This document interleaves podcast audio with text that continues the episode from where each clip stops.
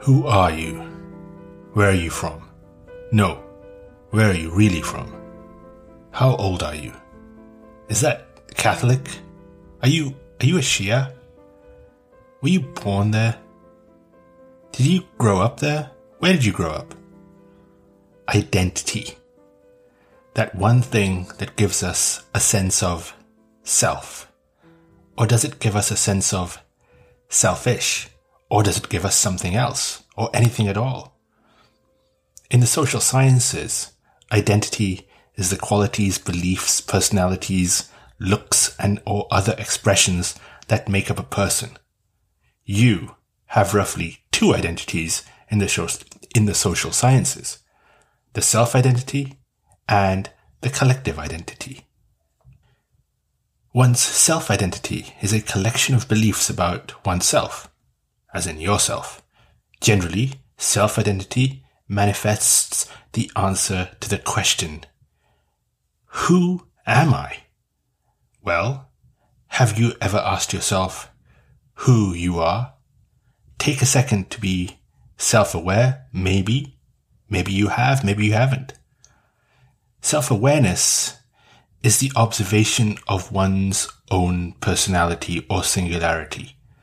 Self-awareness is how an individual consciously knows and understands their own personality, feelings, motives, and desires. Self-awareness has been called arguably the most fundamental issue in psychology from both a developmental and evolutionary perspective. A chap named Philippe Rochat claims there are five stages of self-awareness. The first one is actually level zero. He calls it confusion. At this level, the individual has a degree of zero self-awareness. This person is unaware of any mirror reflection or the mirror itself. They perceive the mirror as an extension of their environment. A level zero can also be displayed when an adult frightens himself in a mirror, mistaking his own reflection as another person. Then we have level one, that is differentiation. The individual realizes the mirror can reflect things. They see what's in the mirror. That's different from what's surrounding them. At this level, they can distinguish between their own movement in the mirror and the surrounding environment. Then we have level two, situation. At this point, an individual can link the movements on the mirror to what is perceived within their own body.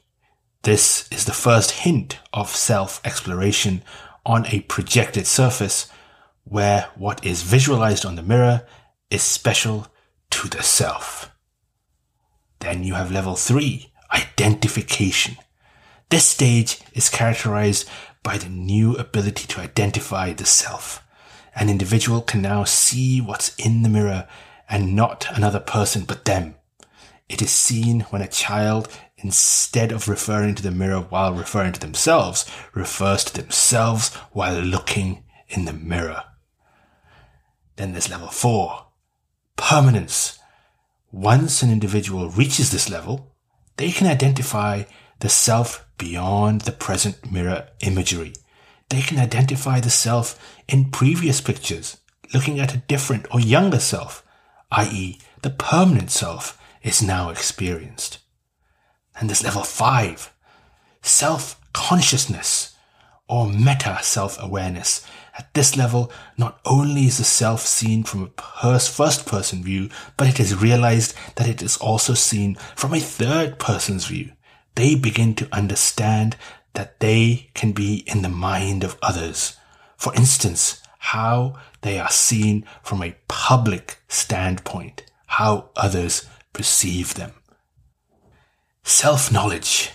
Self-knowledge is a term used in psychology to describe the information that an individual draws upon when finding an answer to the question, what am I like? So, what are you like?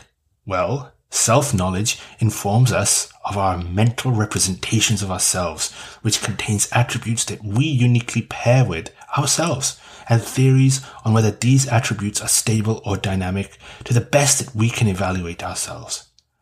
The self concept is thought to have three primary aspects. One, the cognitive self. Two, the affective self. And three, the executive self. The affective and executive selves are also known as the felt and active selves, respectively, as they refer to the emotional and behavioral components of the self concept. Self knowledge, however, is linked to the cognitive self, in that its motives guide our search to gain greater clarity and assurance that our own self concept is an accurate representation of our so called true selves. Collective identity is the shared sense of belonging to a group. A chap named Alberto Melucci writes, Collective identity is an interactive and shared definition produced by several individuals or groups and concerned with the orientation of action and the field of opportunities and constraints in which the action takes place. He considers collective identity as a process that is negotiated over time with three components cognitive definition, active relationship, and emotional investments. So, what's cognitive definition? That is the formulation of a cognitive framework concerning goals, means, and the environment of action. Active relationship is the activation of relationships among the participants and emotional investments are a recognition between individuals. There is a relationship with memory, the mind, self knowledge, and its structure affect how events we experience are encoded, how they are selectively retrieved and recalled, and what conclusions we draw from them, and how we interpret that memory the analytical interpretation of our own memory can also be called the meta memory and is an important factor of metacognition. Now, mind and memory are really important because it's the brain that ultimately interprets your identity, yourself, the collective, and any other form of identity. It's the brain. So, what's this specialized memory? Well, studies have shown there is a memory advantage for information encoding with reference to the self. Somatic markers, that is memories connected to an emotional charge, can be helpful or dysfunctional. There is a correlation, but not a causation, and therefore cannot be relied on. Patients that have Alzheimer's who have difficulty recognizing their own family have not shown evidence of self knowledge. Think about that.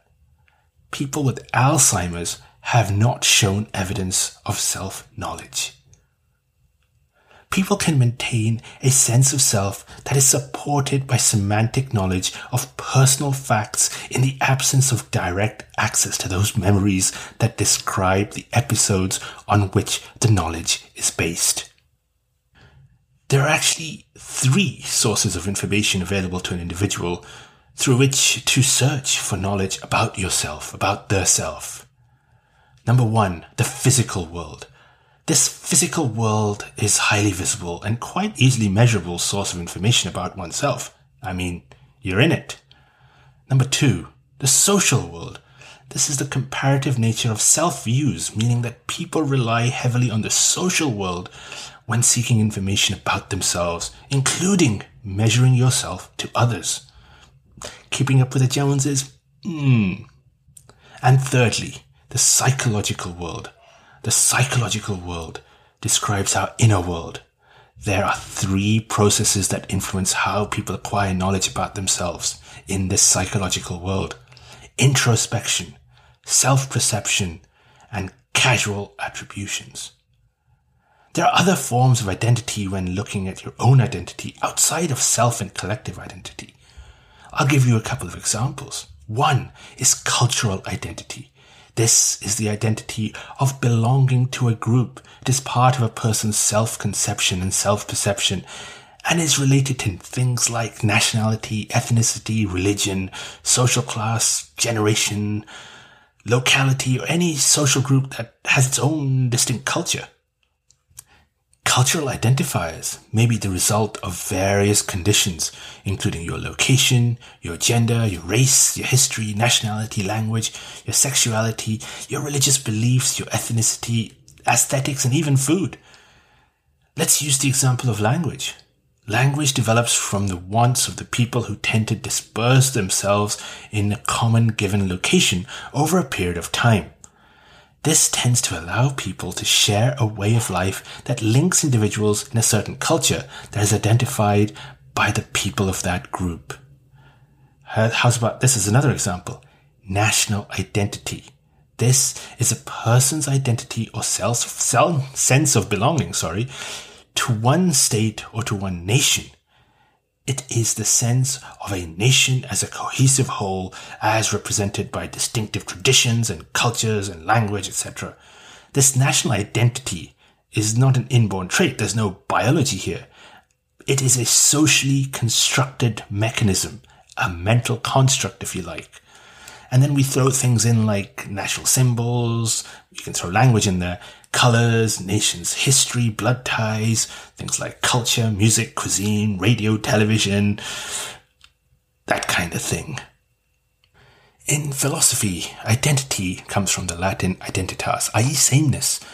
It is the relation each thing bears only to itself. The notion of identity gives rise to many philosophical problems. If X and Y share all the properties are they the same thing? Questions about change and personal identity over time, i.e., what must be the case for a person X at one time and a person Y at another time? Problem of the philosophical personal identity is concerned with how one can identify a single person over a time interval, dealing with such questions as, well, what makes it true that a person at one time is the same thing or the same person at another. So what kind of things are we persons? Is a five year old Adolf Hitler the same as the one in 1939? German polymath Gottfried Wilhelm Leibniz claimed that the law of identity, which he expresses as everything is what it is, is the first primitive truth of reason. Then we have this hot potato topic of identity politics. Yes, identity politics. Wherein people of a particular gender, religion, race, social background, class, or other identifying factors develop political agendas around one or more of these categories. Identity politics describes people of specific race, ethnicity, sex, gender, identity, sexual orientation, age, economic class, disability status, education, religion, language, profession, political party, even veteran status, and geographical location. These identity labels are not mutually exclusive, but are in many cases compounded into one when describing hyper-specific groups, a concept known as inter sectionality. This intersectionality is a uniquely American, highly political, almost liberal fundamentalist, or woke if you prefer, view of identity that is hyper focused on defining yourself into complex little categories of multiple layers. However, intersectionality, like the identity of you and your collective, as we have just discussed, is only 20% of what identity is. Identity is not just about what you think of your identity, but about what others think you are. And to me, that is the real identity. It's how others class you. That is 70% of your identity. I will get to the remaining 10% in a minute. But when I see a white guy, I see a white skinned male. When I see an Indian woman, I see an Indian female. I can guess the guy maybe in his 50s and the woman in her 30s. I might be able to make some assumptions about them by what they're wearing, but at that point, that's all I have. I may be in India, and in India, the white guy is a rare commodity. Or I could be in South Africa, where both whites and Indians are commonplace. Alternatively, I could be in China, where both the Indian and the white person are rare. Context is important. The technical term for this, by the way, is judging a book by its cover, although I like to call it human nature. No one in India sees an Indian as a brown person, although they might see it, or even a person of color. That is nonsense. Indians see an Indian as just another person. They do, however, see a white guy as a white guy because he, well, he's a white guy and is a rare commodity in India. Let's make some more broad generalizations. Okay, so I'm an Indian in Delhi. I'm surrounded by a sea of humans and see a girl with slanted eyes. What is my expectation? Well, she is wearing distinctly Indian clothing. I notice she speaks Hindi. I can assume she's either mm, maybe Chinese or from India's northeast, maybe northern West Bengal, maybe Bihar, northern Bihar. Chinese? Well, that could be a big, huge overgeneralization. But people with slanted eyes are Chinese. But the common rickshawala in Delhi won't know Chinese from Japanese and Malay from Thai. To be honest, many Indians won't know the difference between Japanese looking peoples and Korean looking peoples. So an identity is thrust upon this girl by me based on my knowledge of the world. And that's in Delhi. Take that to rural India or to a part of India where Hindi isn't spoken widely like Tamil Nadu, and it gets yet more complex still. Is she even Indian? North Indian? Hindi or is it Bengali? A Hindu or something else? Is this judgment concept in our nature? We see someone and pass some judgment. It is said a job interviewer can pass judgment on a prospective candidate in the first few seconds of seeing that individual walk into the room. How others categorize you matters more than you think. Self-categorization is nice to a point. What others think matters so much more. I know it's not what they teach you in self-help books or fancy TED Talks, but that is the way of the world. Look at history. When the Romans were conquering Europe, North Africa, and the Middle East, they were ruthless to, the non-Romans, including capturing slaves.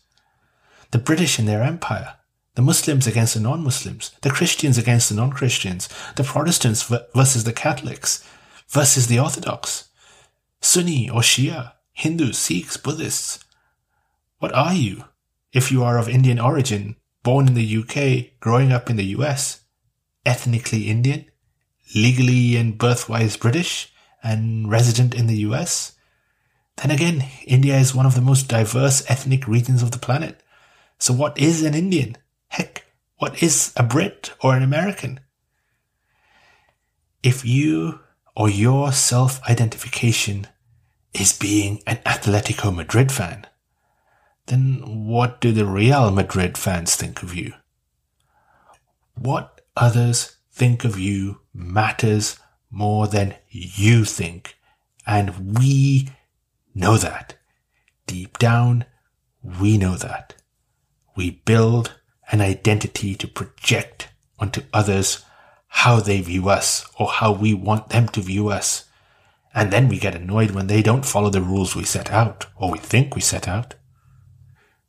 Our clothes, sports teams, where we live, where we were born, where we grew up, the color of the skin, accent, wealth or lack of wealth, work, family history, national history, the way we carry ourselves, some gods we worship, maybe we don't worship.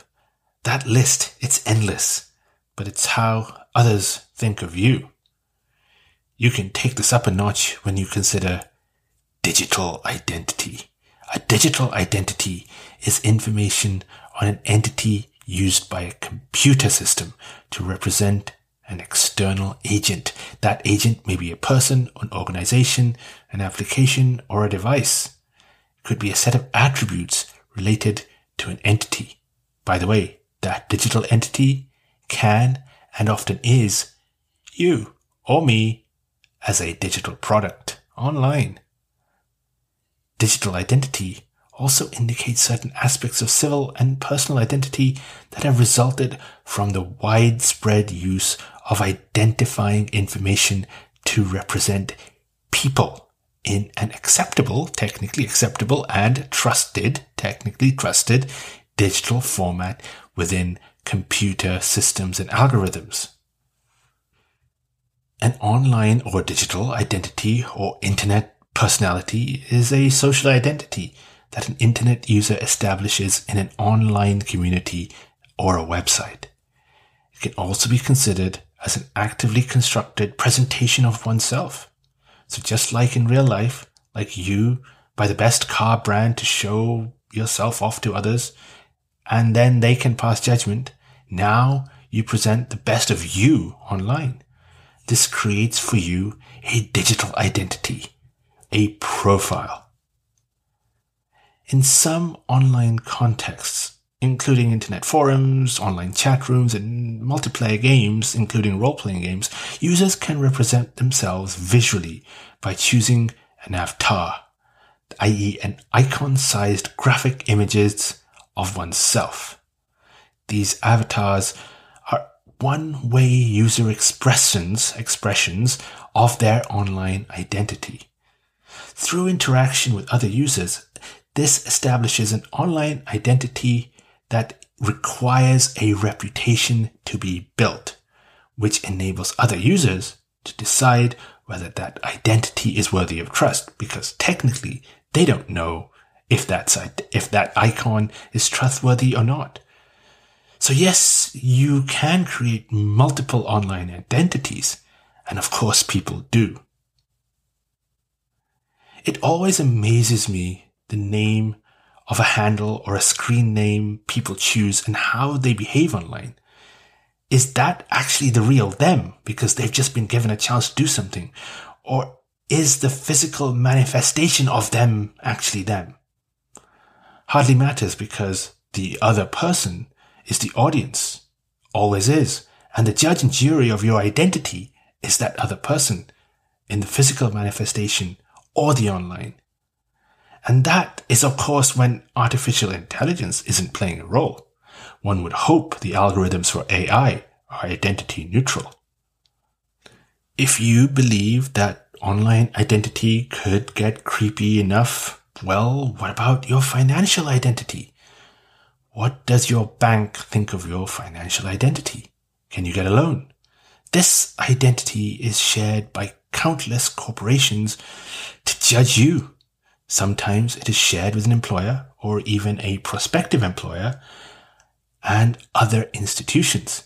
Oftentimes it is shared with the big guy, sometimes known as the big bad guy, you know, your local government, your friendly government, the one who may or may not be spying on you, the one who may or may not be arresting you. The government identifies you. A version of this identification is called a government issued identification document. Something like a passport is considered to be the earliest identity document inscribed into law. This particular one, the passport, was introduced by King Henry V of England with the Safe Conducts Act. For the next 500 years after that point, up to the First World War, most people did not even have an identity document. Photographic identification appeared only in 1876, but it did not become widely used until the early 20th century when photographs became part of the passports and other ID documents such as driver's licenses, all of which came to refer to be referred to as photo IDs. Both in Australia and Britain, for example, they introduced the requirement for a photographic passport in 1915 after the so-called Lord Lody spy scandal. Law enforcement officials claim that identity cards make surveillance and the search for criminals easier and therefore support the universal adoption of identity cards. In countries that don't have a national identity card, there is some concern about the projected large costs and potential use of high, sorry, potential abuse of high-tech smart cards. If you don't think your government do not know anything about you, the real you, the one they profile you on, the metadata from the other places that, that you are on, then you are naive. The European Union's GDPR rule defines personal data as, and I'm quoting, any information relating to an identified or identifiable natural person. An identifiable natural person is one who can be identified directly or indirectly by reference to an identifier such as a name, an identification number, location data, an online identifier, or one or more of these factors specific to the physical, psychological, genetic, mental, economic, cultural, or social identity of that natural person. Then again, is the only identity binary? Our DNA? Our physical appearance? Our physical and possibly our mental abilities and our gender? Is that maybe all it is? I, I don't think so. I think this is the biology. This is the remaining 10% of that identity that makes us. The 20% is the self identity I spoke about. 70% is how others identify us. And this 10% is our biology. Why? Because we are social animals looking for social approval and acceptance. We, you, me, want and need to fit in. Not always, but often enough. How do you identify you? Are you from a particular town steeped in history, a country that has or had a glorious past? Maybe you're from a family with status, upper class, rich. More to the point though, how do others identify you? Are you just another human being, or does your personal manifestation matter in some way, or the other, to someone else? What if, outside of the biological or physical identity we have, what if you detach from the social? What if you're open to shifting identities? What if suddenly you don't care about your perceived identity? Does that mean you are rebel, rebelling against that self-identity, the collective identity, as well as identity others dare to bestow upon you? Or is it more likely that you are simply replacing one identity with another so others can see you in a unique or different way? Does it even matter? Well, it sure does matter. My suggestion, take it or leave it, is that identity and what others think of you does matter. It matters because humans are social animals, and that really does matter. This is History 101. It's Life 201 and Reality 301. No, I'm not saying you need to keep up with the Joneses and go buy the expensive car because a neighbor can afford it. Nope. Not at all. But you do need to keep a tab and keep watch of your identity, both public and private. Because guaranteed someone else is looking at it. I'll leave you with this quote from Oscar Wilde, who himself had identities such as Irish, white, male, heterosexual, etc., etc., etc., although he didn't ever have to define it then because things were less woke. He said, most people are other people. Their thoughts are someone else's opinions. Their lives a mimicry. Their passions a quotation. Let me repeat that. Most people are other people. Their thoughts are someone else's opinions. Their lives a mimicry. Their passions a quotation. Thank you for listening to this, the Alternative History Podcast. Please like and recommend to a friend. Please comment on iTunes and subscribe. Thank you so very much.